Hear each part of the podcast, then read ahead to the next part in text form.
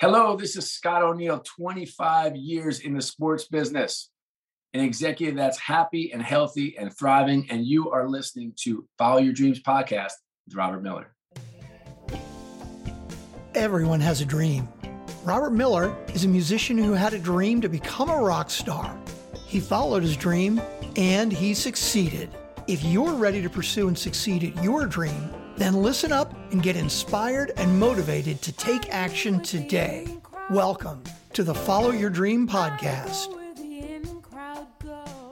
Hi, everybody. Welcome to another episode of the Follow Your Dream podcast with listeners in 192 countries. I am Robert Miller, your host. For all of you regular listeners to this podcast, you know that I have interviewed many famous musicians because after all, I'm a musician too. But the full podcast title is Follow Your Dream Music and Much More. And one of the much more subjects that I like to feature is sports. My guest today fits that bill. Today's guest is Larry Berger, a senior producer for USA Today Sports Video. Previously, he worked for the NBA and MSG He's interviewed three U.S. presidents. How about that? And hundreds of sports stars. He also mentors elite amateur athletes about their brands and young people who want to break into sports journalism. So we have a lot to talk about. And you know that in every episode, I feature one of my songs underneath the introduction and at the end. And I always try to make the song relevant somehow to my guest or the subject matter. And in this instance, I've decided that the song I'm going to feature in this episode is my version of a song called The In Crowd, which was a big hit in the mid 60s by a guy named Dobie Gray. And we re recorded this as our own kind of song on the album PGS 7. Why did I choose this song? Well, in this country, sports stars are definitely the in crowd that everyone wants to hang around with.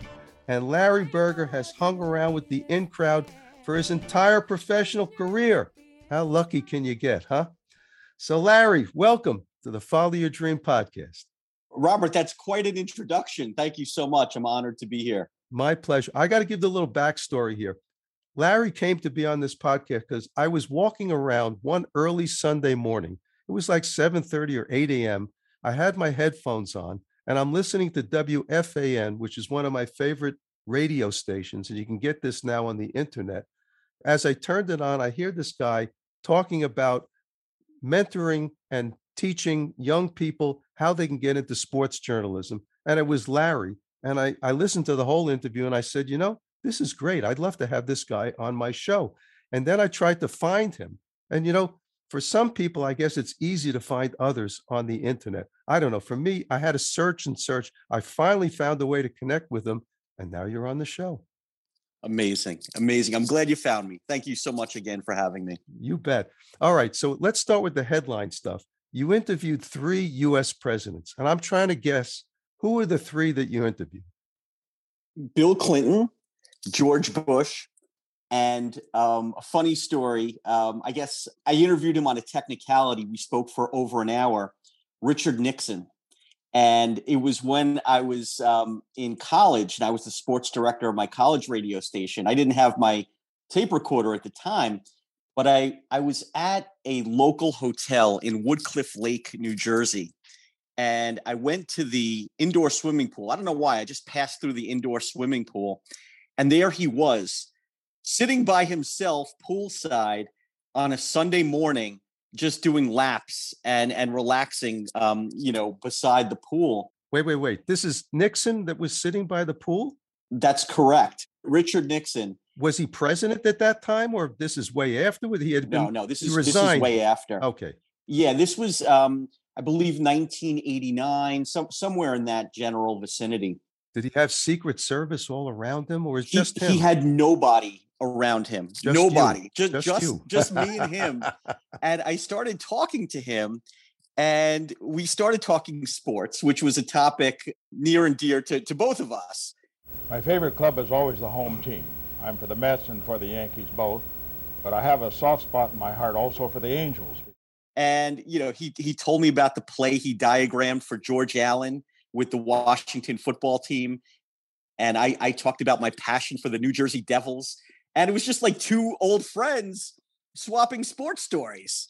And it was absolutely an incredible experience. And I remember going to the payphone, no cell phones at this point, and calling my parents and you know they lived uh, about a mile from there and i lived there as well and they came down to the hotel and president nixon was extremely cordial said hello and was just a wonderful guy you know and we were talking yankees and football he didn't follow too much devils didn't follow too much hockey but um, really a passionate uh, sports fan and we hit on a, a lot of uh, a lot of relevant topics of the day that's fantastic. So he went from Kissinger to Burger, huh?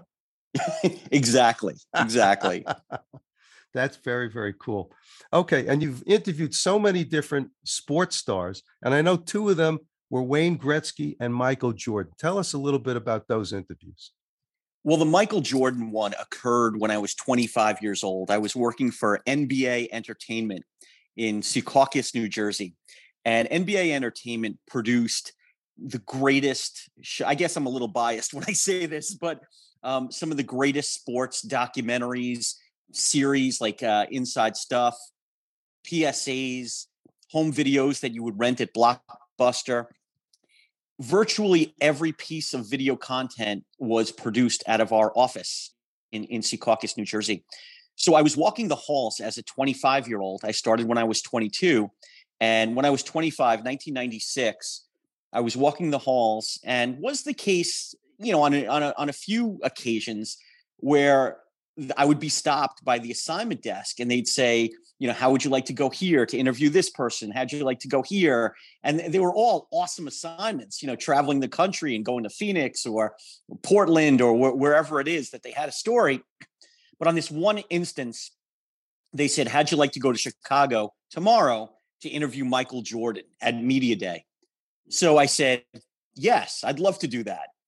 So I show up at the Burdo Center in Chicago, which is where the Bulls would practice.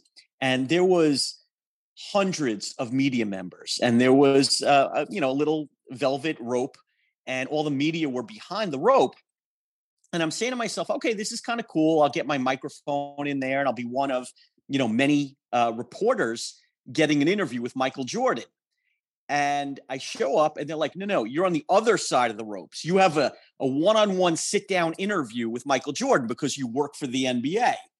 And, you know, I was beside myself. It was one of my early interviews um, and being on the road for NBA entertainment.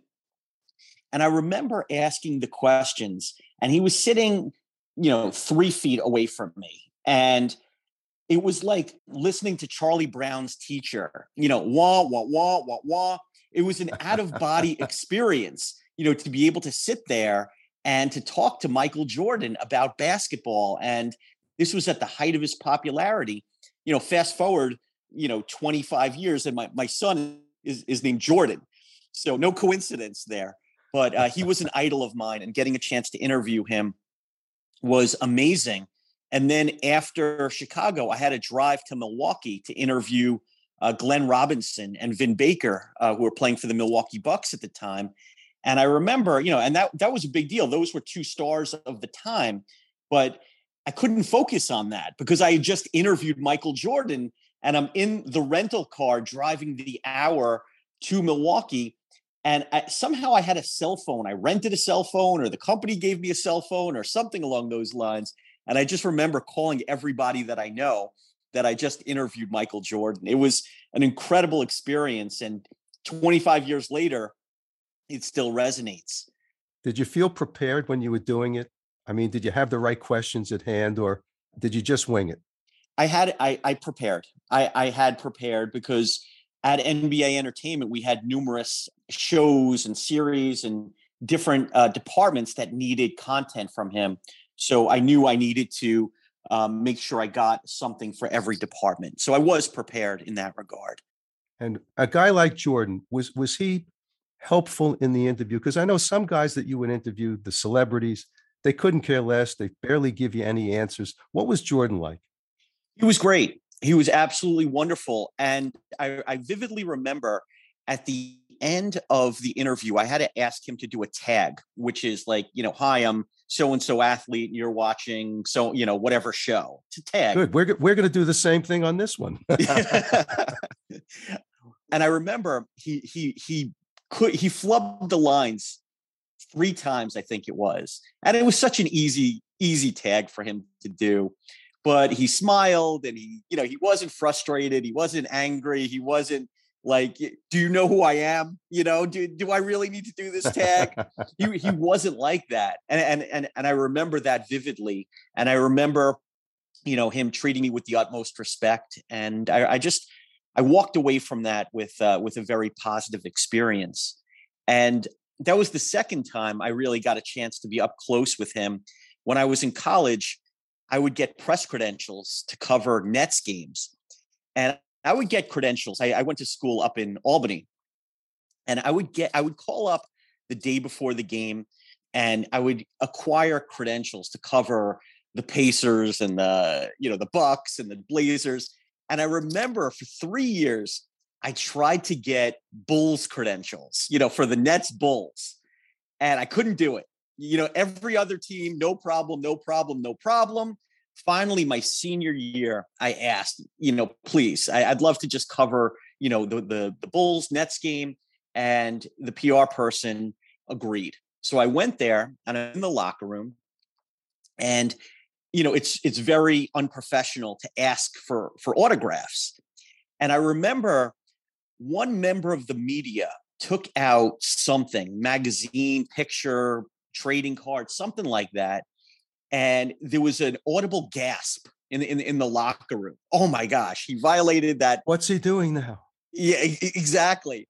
So Jordan, you know, grabs it, you know, takes it to, to sign it. And it was almost like everybody drew their weapon. Everybody had something in, the, in their pocket, in their attache case. Everybody had a magazine, baby Jordan sneakers. So once they figured out that it was okay to do it, everybody took something out, huh? And Michael Jordan just said, like, you know, he's like, guys, line up. I'm signing one apiece. Isn't that nice? Isn't that it was, nice? It was truly, truly remarkable. So that that's my brushes with with Michael Jordan. That's cool. So look, you've been in the sports business for a long time. There are certain things that are happening now in sports that I don't understand. And I want to get your opinion on them. Number one, the whole gambling thing. Okay. When I was growing up, and probably you too, gambling was the furthest thing from sports that ever could happen. Every league tried to prevent gambling, they tried to root out any kind of gambling or controversy of that sort. Now, everybody's into gambling. All the jocks, all the sports heroes, they all do advertisements for gambling.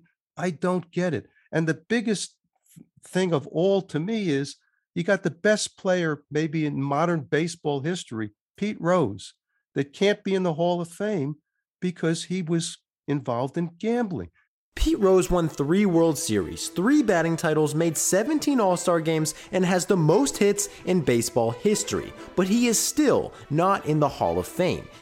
Now we'd probably be doing advertisements for gambling. What's the deal here? I, think it's just a changing of attitudes. It's a changing of um, of of what's accepted, and, and, there's a lot of money at stake too. You know, obviously there's a lot of money at stake. I understand what you're saying. I I, I get it, and, and, I think a lot of the popularity with the major sports um, emanates from gambling. So I think it's good business uh, for for a lot of different parties. And the Pete Rose, I, I mean, I vividly remember Pete Rose uh, towards the end of his career tremendous, tremendous player. And, and, and you're probably right. If he was playing today, he would be extremely marketable and he would have a an endorsement deal and uh, you know he he'd be he'd fit in perfectly. And now he's in Las Vegas signing baseballs for ten dollars a piece because that's how he has to make a living. I mean, isn't that crazy? It, it, it is, and he's been doing that for a long time. And I, I would venture to say that it's it's a lot more than ten dollars. you know, he's probably making you know, at least 40, 50. And, and you know, it's funny, um, Robert, you talk about the, the autographs and the signing for money. I just saw an advertisement for Sandy Koufax. He's $1,000 per autograph. Really? a thousand dollars. And if you look at Tom Brady, his he's probably double that. Oh, he's got to be double that. Well, the world has changed. There's no question about it. Okay. Gambling has become accepted. You're right. It's big, big money, but it was always big money. And the scandals were always because it was big money. But, you know, they did their best for so many years to keep it out of sports. And now it's everywhere. Okay. The other subject I wanted to get your opinion on, and I know that you're involved in this, you mentor amateur athletes about their brands. And there's not that many guys that probably fit into that category. But this was another door that got open recently that I didn't understand, where they now let college kids earn money before turning pro. Uh, you would know the the details of this better than me. What's what's the deal with this? Yeah, uh, you're talking about name, image, and likeness, and uh, that allows uh, amateur athletes to profit off of um, you know their athletic ability and their marketability. So, um, you know, again, you know, t- times have changed. You know, the, the the the coaches have always made a significant salary, and now the athletes, you know, want want that as well, and they are they're getting that. They're they they bring in such a significant amount of revenue um, that they're they're drawing a salary now, and and and I think the most important thing, and you, you alluded to it, is for the athlete to to be media trained and, and to know how to grow their brand uh, through proper interviewing and social post social media posting techniques and, and and really learning instead of at age 19 20 at the age of 12 and 11 and 13 to really understand how it works and how do you grow your brand and what are the, some of the key things to to do in order to play offense with your brand as opposed to playing defense meaning how do you utilize the space that you're provided on your social media as well as you know the mainstream media's uh, the real estate that they're providing? How do you maximize it as opposed to playing defense meaning what not to post what not to say? And it's extremely important and what i do is i take lessons from the you know thousands of interviews that i've done and i extract what works and what doesn't work and these are in, interactive experiences with elite amateur athletes. It's not me talking and them taking notes. It's really a back and forth with me, you know, really stressing what works and, and what are some of the tricks of the trade to, to get the best possible positive promotion for yourself, your school, your team, your league, etc. I would imagine that the first thing they most of them have to do is delete everything that they've posted before they speak with you because every kid's got pictures and all kinds of stuff on the internet that they probably don't want anybody in the real world to see. It's very important. It's it's it's extremely important because we're we're seeing it now with Nestor Cortez of of the Yankees, and you know the he's just the latest. But there's such a long list of athletes that get banged because years ago they've posted things that are objectionable. So yes i would recommend not only athletes but everybody. You, you, know look at your social media you know go back to, to the beginning of it and uh, you know see what see what should be taken off you know because people are looking. You're right about that. You know I, I i'm sure i'm dating myself terribly in this interview but i think back to the time when you know the olympics was all about being an amateur athlete and they had all the rules about you know what it meant to be an amateur. And of course that went out the window years ago and now you got professional hockey players and others that are in the olympics. There was something that was uh, quaint and unique and kind of, i liked the idea that there was a differentiation between professionals and amateurs. And they i don't know maybe it was just the time that i was raised. Well i mean i, I would i would say that the 1980 Olympic hockey team was one of the watershed moments of, of my life. I was nine years old in 1980, and, and it really further cemented my passion for for for sports. And you know, of the people that I've interviewed, you mentioned Wayne Gretzky, Michael Jordan, and you know many many others. A couple years ago, I interviewed Michael Ruzioni. Eruzione, um, yeah, and it was just it was amazing it's it's it's on my short list of favorite interviews of all time and you know we talked about so many great stories some of which i had never heard before. The the night before the the game against um against russia he was he was drinking beers with his with his father at a campground you know right outside lake placid. I didn't know that. And, and, and just to talk to you know a true sports hero uh, was just um, um, amazing, extraordinary, and something I'll never forget. But you're right. I mean, those out. He was an amateur. You know, that whole team was a group of amateurs. Eruzione and a couple of the guys from that team went to my alma mater, which was Boston University. So we had seen them play, you know, hockey at a, at a college level. And then, you know, going off to the Olympics, everybody just thought it was a lark because, you know, they're going against the best team in the world in the Russians. And that was just such an amazing situation when they won. Schultz, five seconds left in the game. Do you believe in miracles? Yes! Really was amazing. Okay, I want to talk about one other subject with you here. Who were your favorite sports journalists growing up?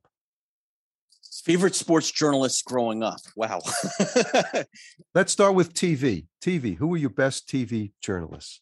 Uh, does Phil Rizzuto count? Is he a, is Sure. he a journalist? He was Sure, he was why the not? announcer for the Yankees. He hits one deep to right center. That ball is out of here. The Yankees win the pennant.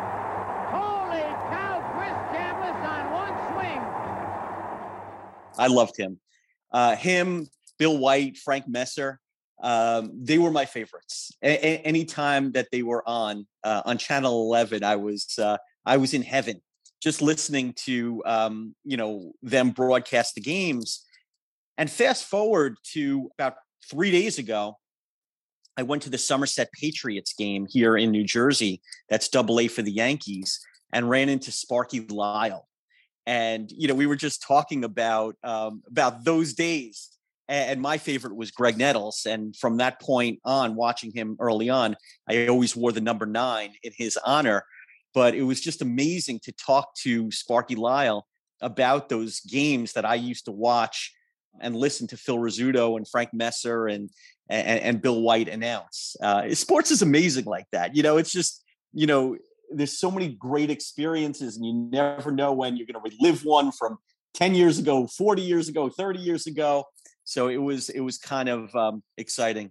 And it's always in you too, those experiences. totally Okay, like when I was growing up, the number one announcer that I just can't forget was a guy named Marty Glickman. hmm And Marty Glickman was the play by play guy for the New York football Giants. And I was always a Giants football fan. But you could close your eyes because it was all radio at that time. And Marty Glickman would describe the field, the setup of the two teams. And you could just imagine the entire play unfolding, you know, in front of you. Y.A. Tibble calling for quiet as the Giant offensive unit is on the field now. Giffen flank to the right side. The rest of the ball club is tight. Tibble calls signals. Goes straight back to pass on first down. And he's rushed and hit down for a loss. Back to the 31-yard line. He could not find a receiver. it was just the talent that a guy like he had and this you know i'm sure as as things went into television and you had the video angle on the whole thing come into play it wasn't as important as the guys that were in the radio side of things because they had to set the image for everybody but those guys were fantastic agreed and you know you're talking about about um, marty glickman jim gordon was another one of my favorites Yes. growing up he he he announced for the giants um, with dick lynch and he Yep. was so excitable and i caught him at the tail end of his career and he made a lot of mistakes you know it was uh and the giants have a first down. No wait wait wait wait. But the, the the amount of excitement that he brought to the table was just extraordinary. And, and of course he had a story storied career announcing um, with bill chadwick with the rangers and um, you know a couple of other stops along his his his path. But he was another one that i really enjoyed listening to. Now what about howard cosell? How'd you feel about him? Did you ever interview howard No, I, I met him once when I was young. I never interviewed him, and I, I, I, I have a l- you know a little bit of memory of him, you know, from Monday Night Football.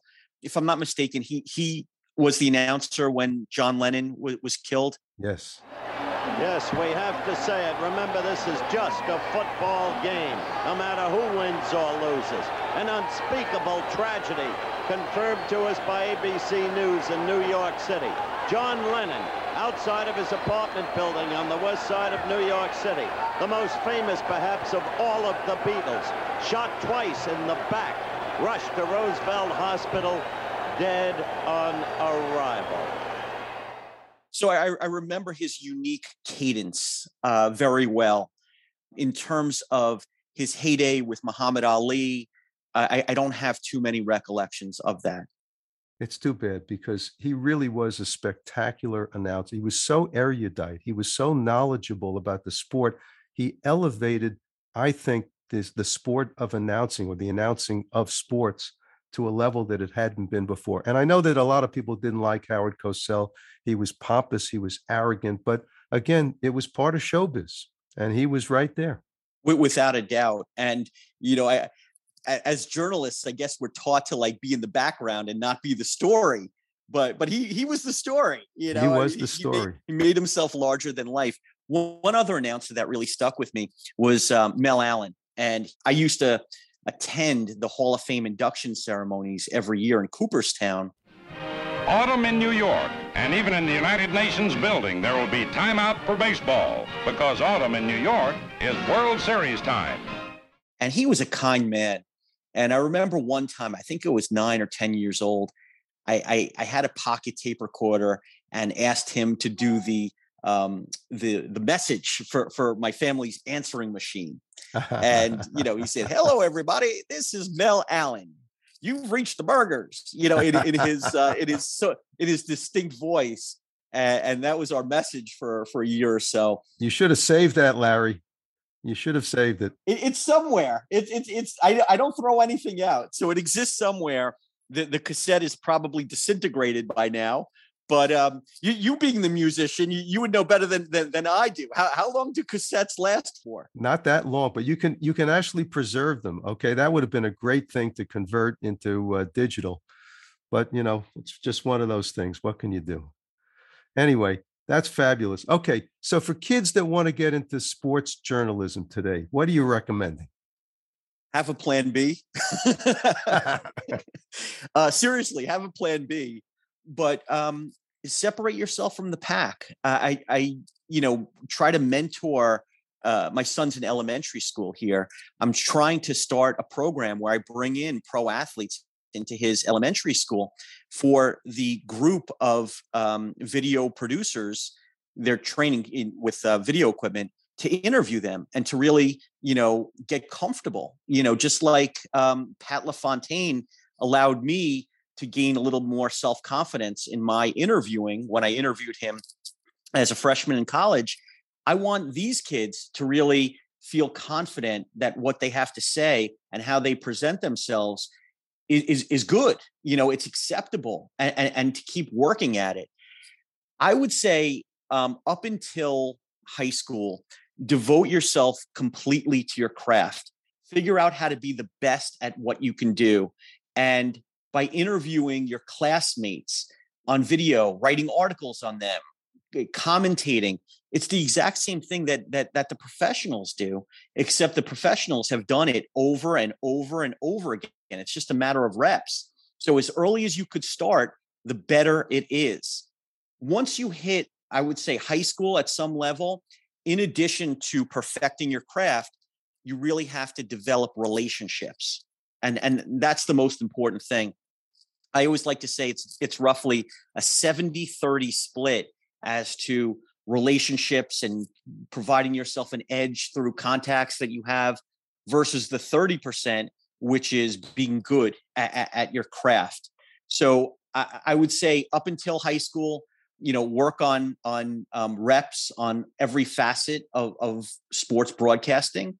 And then once you hit high school maybe even a little bit before there could be some crossover is to figure out you know who prays at your church or your temple who who is an alum of your high school of your your parents college um, you know that sort of thing you know in order to acquire job shadowing experiences anything at all that you can do to supply yourself an edge is extremely extremely important and that's how you're going to hopefully um, give yourself the best chance to break through and, and i say hopefully because supply and demand would indicate that not everybody is coming away with a trophy here.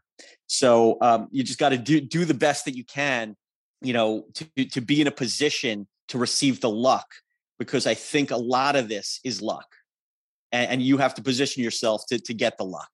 A lot of life is luck, and so is this. We've been talking here with Larry Berger about sports. He's in with the in crowd. This is exactly the area that so many kids and so many people want to be in. I want to thank you, Larry, for being on the podcast with me.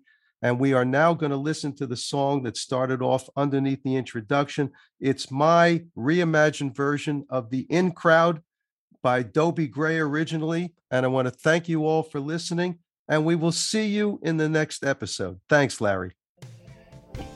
Thanks for listening to the Follow Your Dream podcast. Make sure to subscribe, rate, and review the podcast so you don't miss another inspiring episode. You can connect with Robert at robert at followyourdreampodcast.com. And you can hear more from his band at projectgrandslam.com and at thepgsstore.com. Where the.